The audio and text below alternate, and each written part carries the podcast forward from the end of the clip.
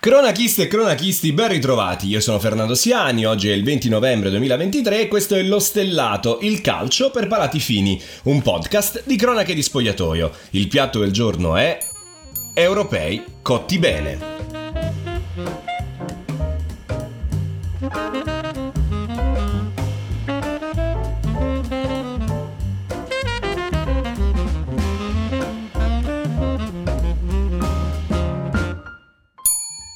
Tra le 11 puntate di questo podcast, che trovate a disposizione su tutte le piattaforme di streaming audio, questa è sicuramente quella in cui la scelta dell'argomento mi ha tolto il minor tempo possibile, perché oggi non si può non parlare della partita che tra poche ore inizierà a Leverkusen tra Italia e Ucraina e potrà finalmente dirci se i campioni in carica andranno all'europeo oppure no.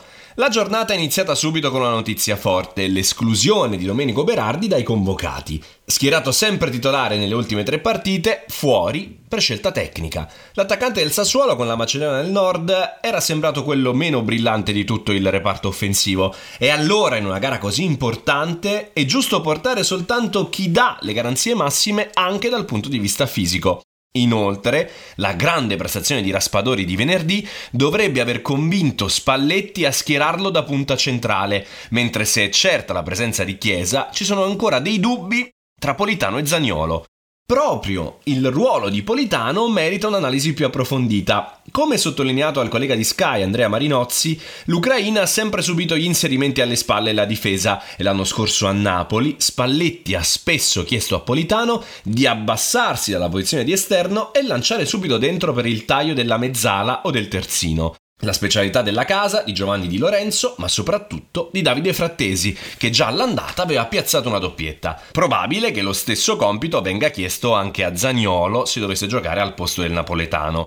Vedremo poi se l'Ucraina di Rebrov avrà fatto i compiti e studiato quello che non aveva funzionato nella partita di San Siro. Ho cercato sulle principali testate sportive ucraine alcuni riferimenti alla partita, ma come prevedibile non c'è praticamente nulla visto che tutte le attenzioni, anche mediatiche, sono concentrate sulla guerra.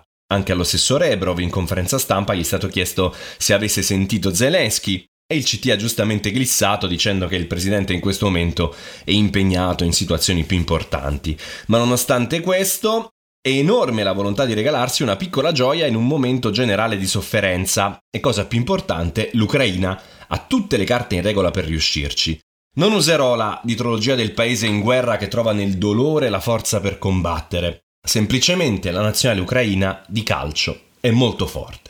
Ha un grandissimo portiere, Trubin, che soprattutto i tifosi interisti ricordano benissimo, sia perché in estate è stato vicino a prendere il posto di Onana, sia perché nella sfida di Champions con il Benfica ha tirato fuori una prestazione da fenomeno assoluto. C'è Zinchenko, campione con il City di Guardiola e da due anni faro dell'Arsenal di Arteta, c'è Artem Dovbik, la punta del 4-2-3-1 di Rebrov, che sta riscrivendo la storia della Liga con il Girona, primo in classifica trascinato dai suoi 7 gol e 5 assist in 13 partite, ma soprattutto c'è Mikhailo Mudrik, il giocatore ucraino più costoso di tutti i tempi, mister 100 milioni che sembra aver finalmente trovato il suo posto nel mondo grazie a Pocettino dopo nove mesi disastrosi al Chelsea.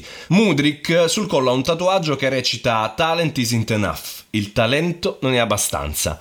Mi ricordo una frase di Carmelo Bene, il talento fa quello che vuole, il genio fa quello che può. Dove il genio è chi ha delle qualità innate, il talento è invece la volontà di far fruttare il genio sentendo la responsabilità delle grandi qualità che si hanno lavorandoci sopra e diventando fenomenali.